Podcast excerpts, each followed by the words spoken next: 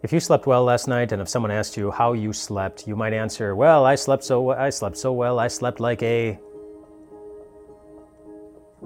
rock." Right?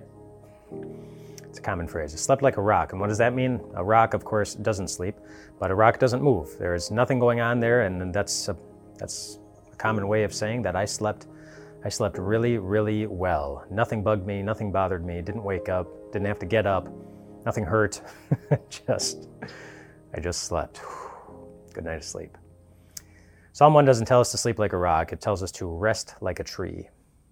Rest like a tree. And what does that mean? You know, it says, uh, Blessed are those whose delight is in the law of the Lord, who meditates on that law day and night. That person will be like a tree planted by streams of water that yields its fruit in season, and whatever it does prospers. A tree that's resting is one that's just not moving. It's in its place. It's not going anywhere. It's putting its roots down. It's soaking up the good things it needs to live, and there are good results that happen from that. Uh, green leaves and prosperous fruit and lots of lots of good things. Rest, rest like a tree. And what does that mean?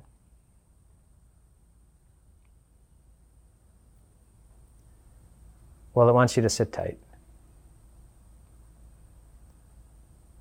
and just reflect. On some of the wonderful things that Jesus did during his ministry. Take time on a regular basis to remember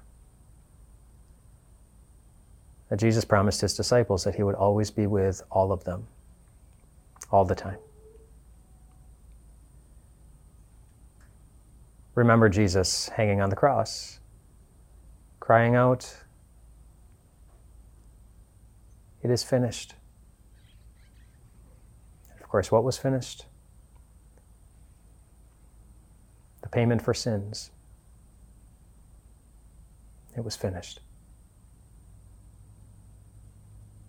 Picture him looking over to the thief on the cross, saying, Today is the day that you will be with me in paradise. Picture Jesus walking into a room full of people crying and saying something that would have sounded so absurd. Oh, that little girl, she's not dead. She's only sleeping. But of course, it wasn't absurd. From God's perspective, it was true.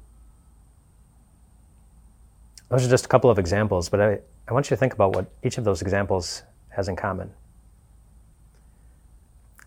Jesus said something, Jesus promised something, and someone else benefited from it. Someone else prospered. The disciples prospered, knowing Jesus was with them in all things, and that he always will be. Your soul prospered when Jesus cried out, It is finished, and you were forgiven. The thief prospered when he was so graciously given the gift of heaven.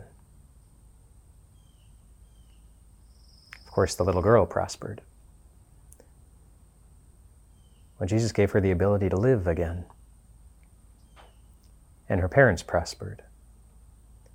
And all those sad guests prospered because they were given a new perspective to live with.